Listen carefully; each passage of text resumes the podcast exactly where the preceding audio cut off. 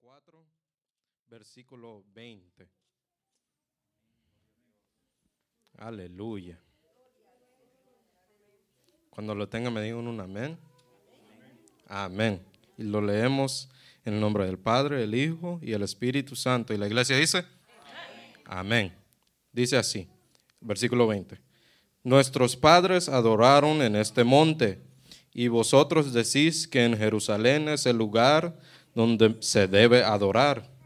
Jesús le dijo, mujer, créeme que la hora que la hora cuando ni en este monte ni en Jerusalén adoraréis al Padre.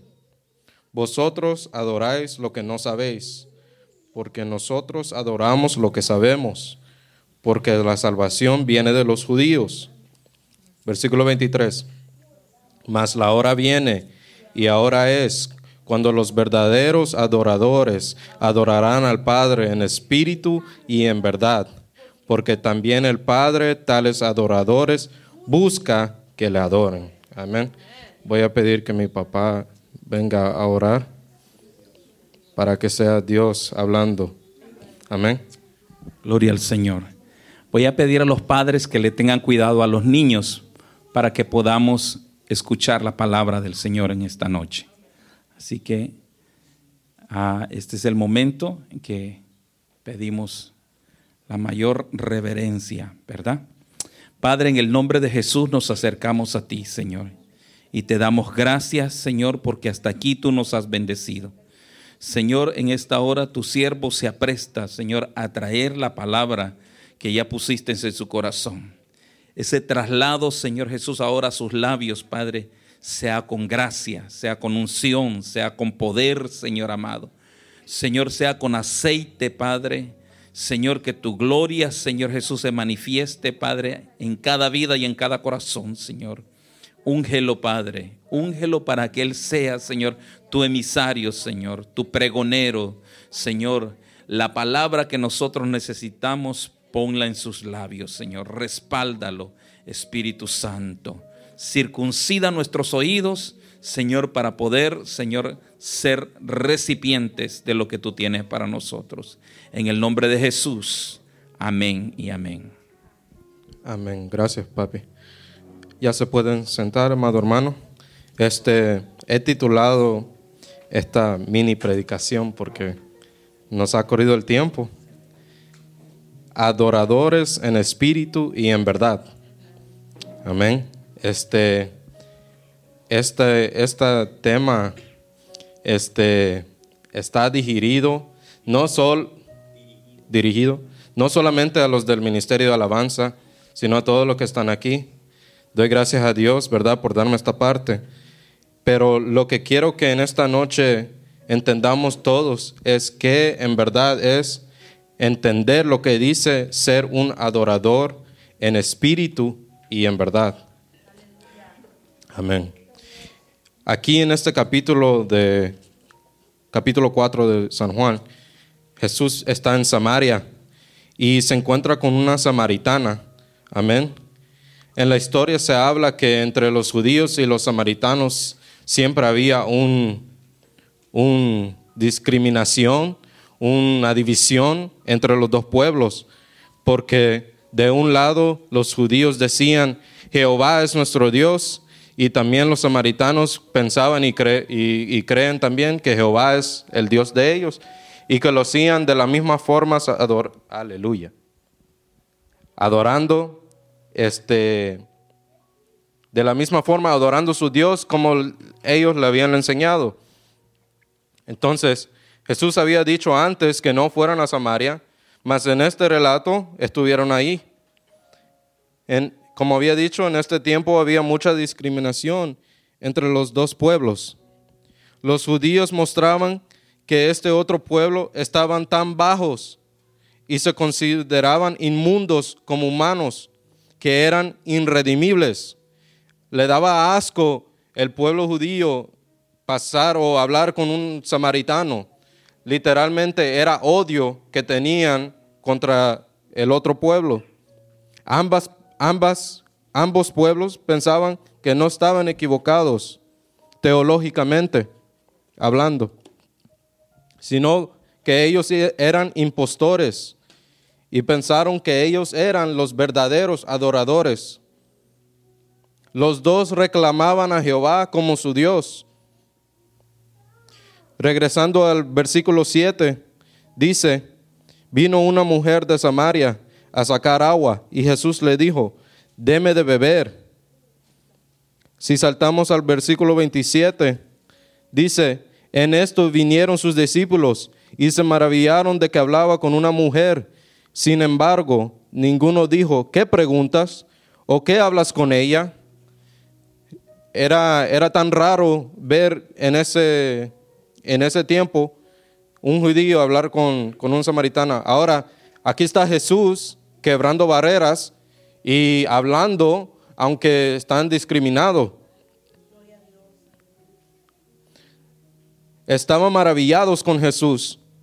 Y aquí Jesús estaba tratando directamente con las enemistades que habían entre los judíos y los samaritanos.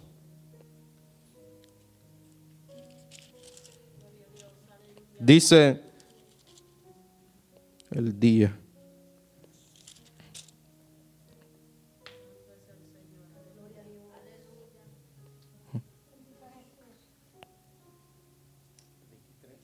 El 23. Ah, perdón, gracias papi. Mas la hora viene y ahora es cuando los verdaderos adoradores adorarán al Padre en espíritu y en verdad, porque también el Padre tales adoradores busca que le adoren. Dios es espíritu y los que le adoran en espíritu y en verdad es necesario que adoren. Amén. Ah, hay otro versículo que no, no lo encuentro, donde dice del día.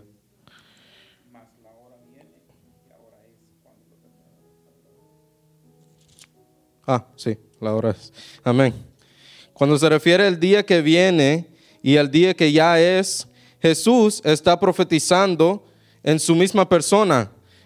Él está diciendo que él, él vino con una misión que va a cumplir, que esa enemistad entre los samaritanos y los judíos o sea, decir también los judíos y los gentiles, que somos nosotros, y los debates, quien tiene derecho a reclamar a Jehová como suyo, quien es que está adorando de la manera correcta y que no, dice Jesús, que eso se iba a acabar por medio de él.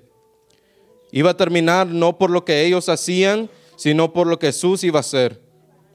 Nosotros y a veces reclamamos por cada denominación, de cada concilio, de cada teoría y práctica y diferentes maneras, congregación, tratar de aplicar sus formas externas. ¿En qué voy a esto? En que muchas veces hay diferencias entre los mismos cristianos. El pueblo cristiano es grandísimo. Hay mucha gente que cree en Jesús, pero están eh, divididos en diferentes categorías pentecostales, eh, los bautistas, por ejemplo. Pero si no lo hacen como nosotros, es como decir, si no lo hacen como nosotros hacemos, ellos no pueden estar con nosotros.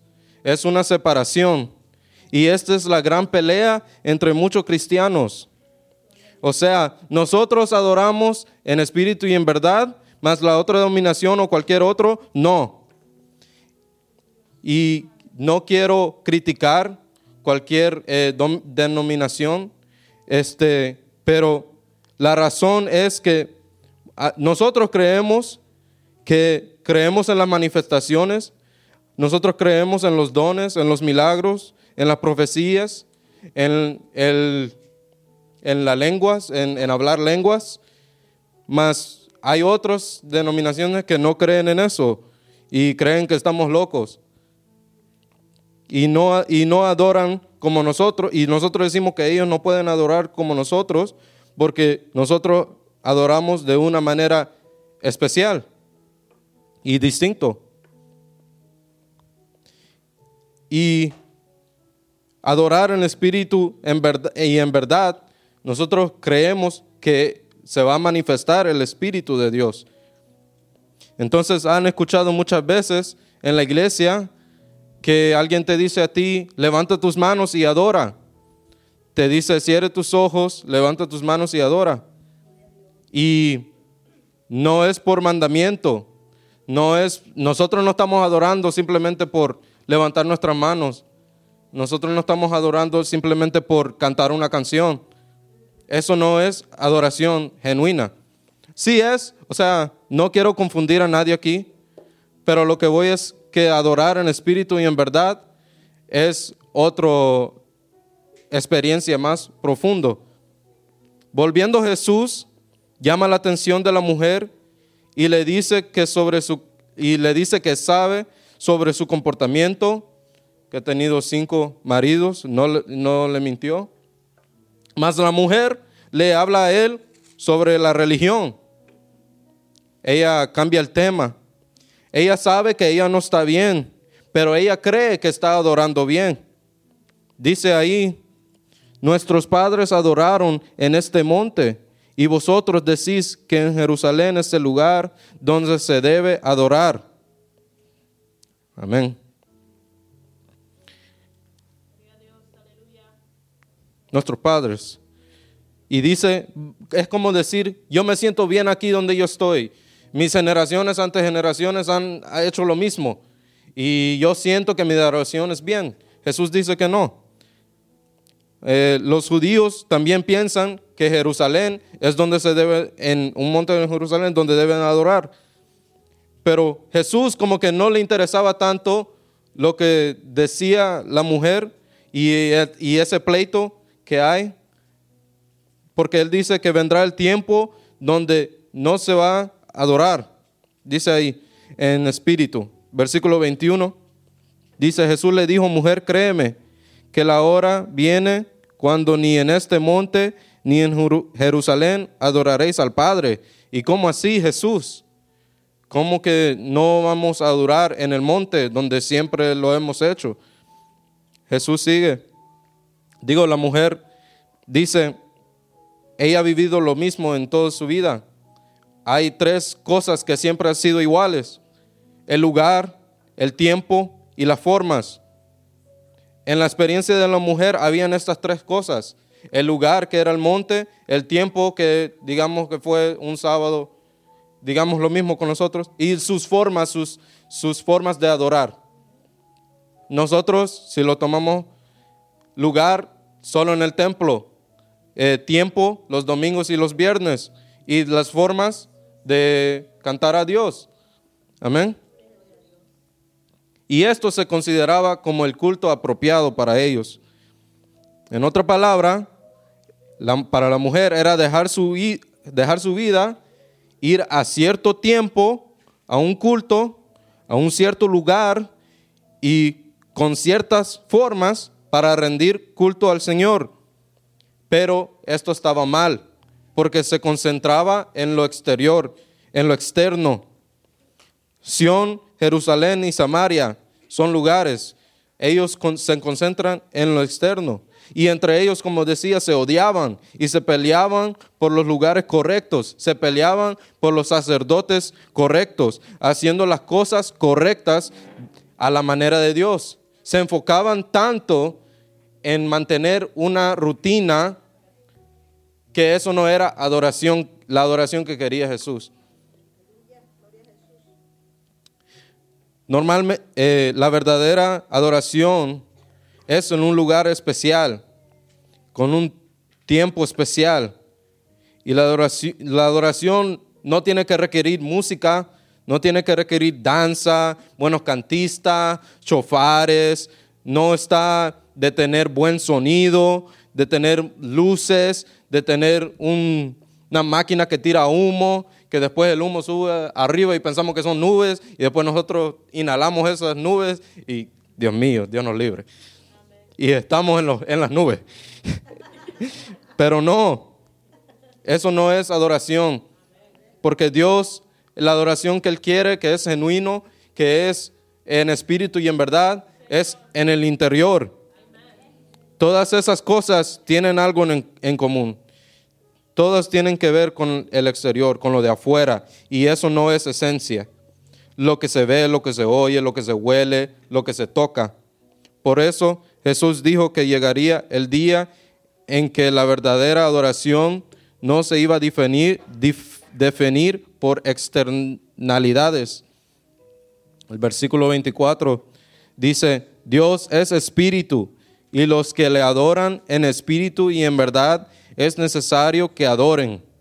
Oye bien, lo voy a repetir, Dios es espíritu y los que le adoran en espíritu en verdad es necesario que adoren. Número uno, Dios es espíritu, esencia, interior y no lo exterior. Un espíritu no es algo que pasa por fuera, es algo que viene adentro. La, samaritana, como los judíos, se preocupaban por cosas que nos apartaban. Eso terminó con Jesús. A Dios no le importa lo exterior, no le importa el lugar, no le importa el monte, no le importa los rituales. No lo puedes meter en tu escenario, Él viene a ti. La adoración, aleluya. La adoración tiene objetivo para Dios mismo, no son nuestros sentimientos. Es el, el propósito es exaltarle a Él, como en el cielo, que los ancianos cada día cantan lo mismo, santo, santo, santo, santo, santo, santo, santo, santo, santo, y lo repiten y lo repiten, porque es una adoración que ellos no están enfocados en ellos. No es que yo me quiero sentir mejor, no es que yo vengo al culto, vengo a escuchar las canciones bien bonitas y yo me siento bien porque yo estoy cantando lo mismo y, y aplaudiendo. No, eso no es adoración. En un sentido, no les quiero confundir, si es adorar de un aspecto, pero no es adorar en espíritu y en verdad.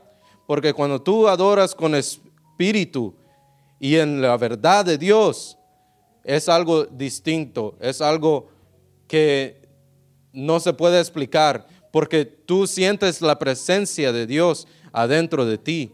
Y eso es algo genuinamente perfecto sin decir otra palabra. El centro es Dios. No se trata, no los quiero confundir como estaba diciendo, de que no nos podemos disfrutar. No queremos reuniones que parecen funerales. queremos que parecen fiesta. Dios no está ah, buscando que solamente adoremos este calladito, también podemos adorar a la manera que nosotros nos sale, pero que sea genuino, que sea algo real, porque si nosotros estamos eh, poniendo como que si estamos adorando, pero en verdad no estamos adorando, nosotros no saben, ustedes saben a lo que me refiero, eh, que cierren sus ojos y están cantando y se siente bien, pero cuando hay un, a mí, cuando a mí me pasa que cuando hay una alabanza o lo que sea, no, no tiene que haber alabanza, por cierto. Pero muchas veces cuando hay una alabanza, una alabanza le ayuda a, buscar el Espíritu de Dios. Yo lo que siento es que la alabanza se, se y se muta, se, se pone muto. ¿Cómo es? Mute. En mute. Y yo, y yo escucho nada. Y yo solo hablo con mi Dios. Y esa es la diferencia. Porque cuando tú estás hablando con Dios y tú escuchas que no hay nada y que no hay nadie a tu alrededor, ese es el espíritu que está adentro de ti. Yo, yo veo blanco. Cuando yo estoy eh, en la presencia de Dios, yo veo un blanco perfecto y yo no veo nada, no veo a nadie, no escucho a nadie. Muchas veces cuando toco la batería, porque gracias a Dios, Dios me ha dado ese don, yo siento que estoy tocando no aquí, sino allá en el cielo con millones y millones. Y siento que no estoy solo, que estamos todos juntos adorando al Rey. Usted se puede gozar, pero no puede asumir que eso es adorar en espíritu y en verdad. Porque no necesitas una razón, porque Jehová, Dios, no necesita una razón o una condición para bendecir. Mi bendición no depende si levanto mis manos o si canto. Mi bendición depende de lo que sucedió en el cruz del Calvario. La problema es cuando las cosas secundarias se convierten en las principales. Y la gente va al servicio a gozarse o a recibir. La gente va para que oren por ellos. Cuando el servicio no es para nosotros. El servicio es para Dios. Es para rendirle honor. Es para rendirle gloria. Porque en todo Cristo debe de ser preeminente. Hay muchas canciones ahora en día que tratan de yo, yo, yo. Que todo lo que cantamos es de yo. Y está bien en un cierto aspecto.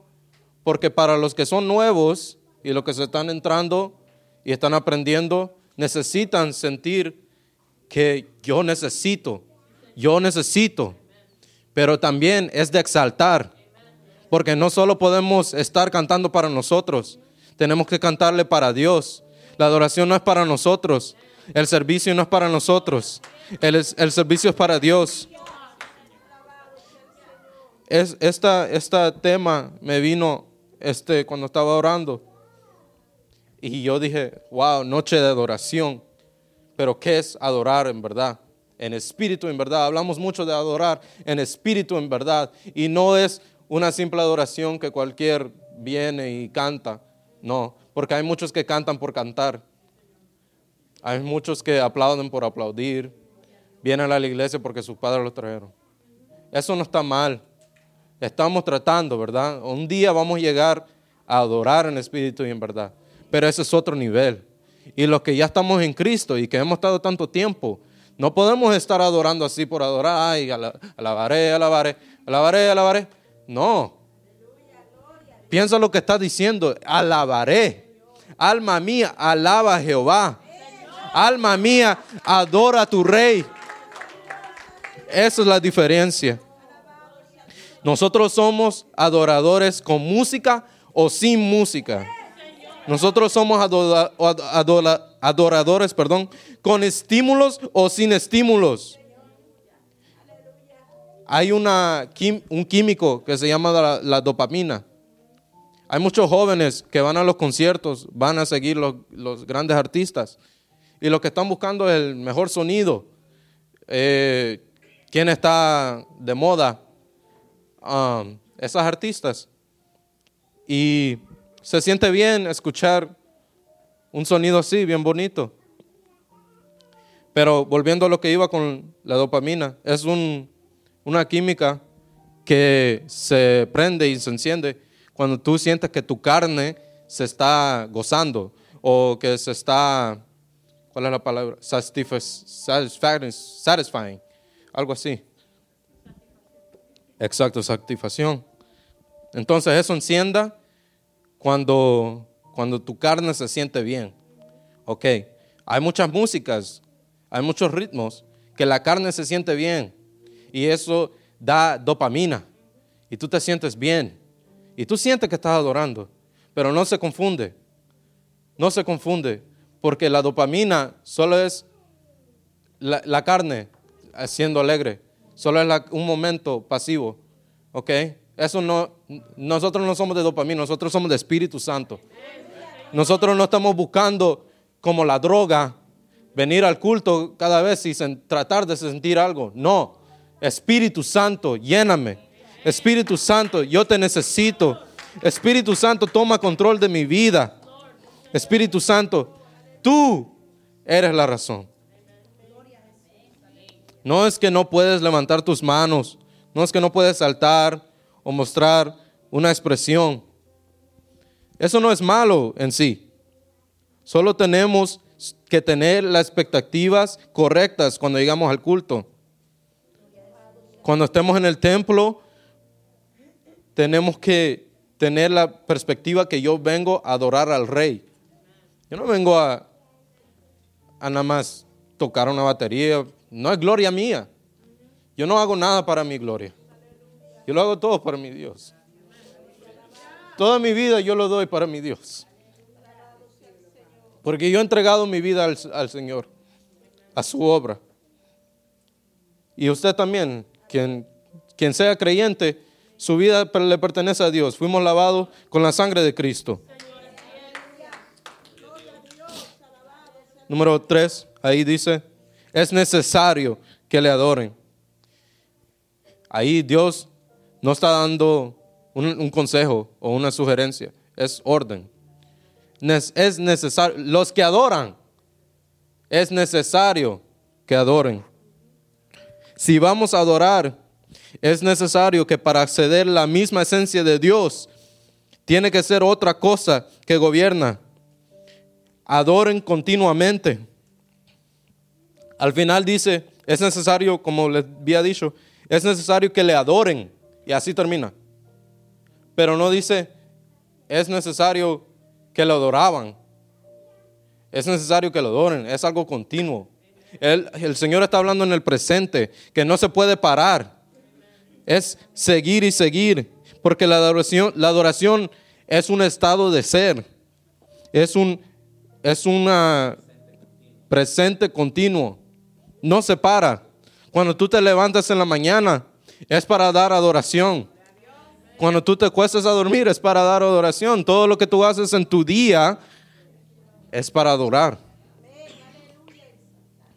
Decía en el flyer que hice para este culto, el Salmo 156, 156, todo lo que respira, todo lo que respira, todo lo que respira.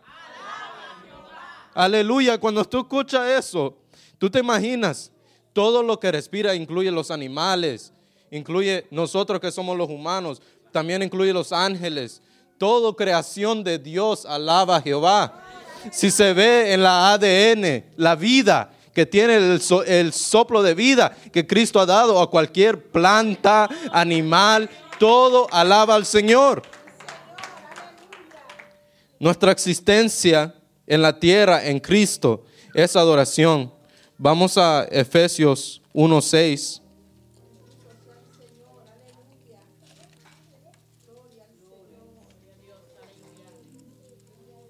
Mi Biblia no tiene Efesios.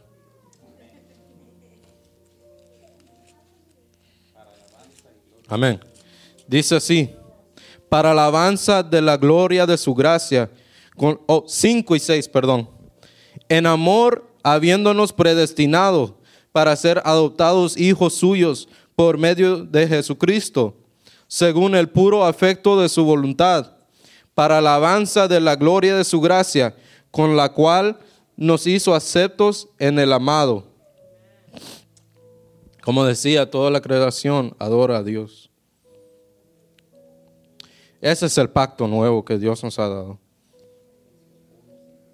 Hay muchos pastores que no tienen, digamos, ministerio de alabanza, pero ellos son adoradores y buscan a la gente y traen a la gente al Señor, porque tú no necesitas música, tú no necesitas instrumento, lo que necesitas es espíritu, lo que necesitas es Dios, esencia.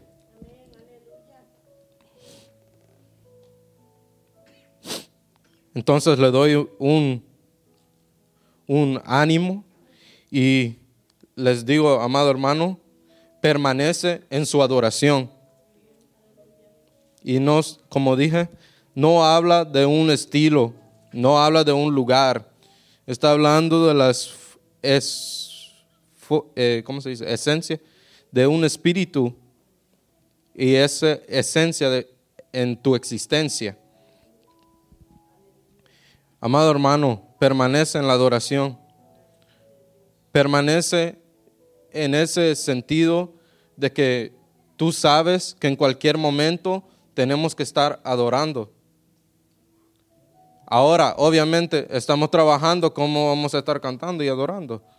Eso no es lo que se refiere Dios con estar adorando. No se trata de estar cantando, no se trata de siempre estar la palabra dice que tenemos que siempre orar también, pero se refiere a que nuestro mood o lo que es nuestra, nuestro estilo de vida, ser un estilo de adorador, que tú ves las cosas diferentes. ¿Por qué? Porque si una vida que tú no eres adorador, tú te caes en una rutina. ¿Y qué dice la Biblia? Que hay que cantar nuevas canciones cada día. O sea, crear una nueva adoración todos los días. No puede ser igual. Dios está pidiendo más de nosotros.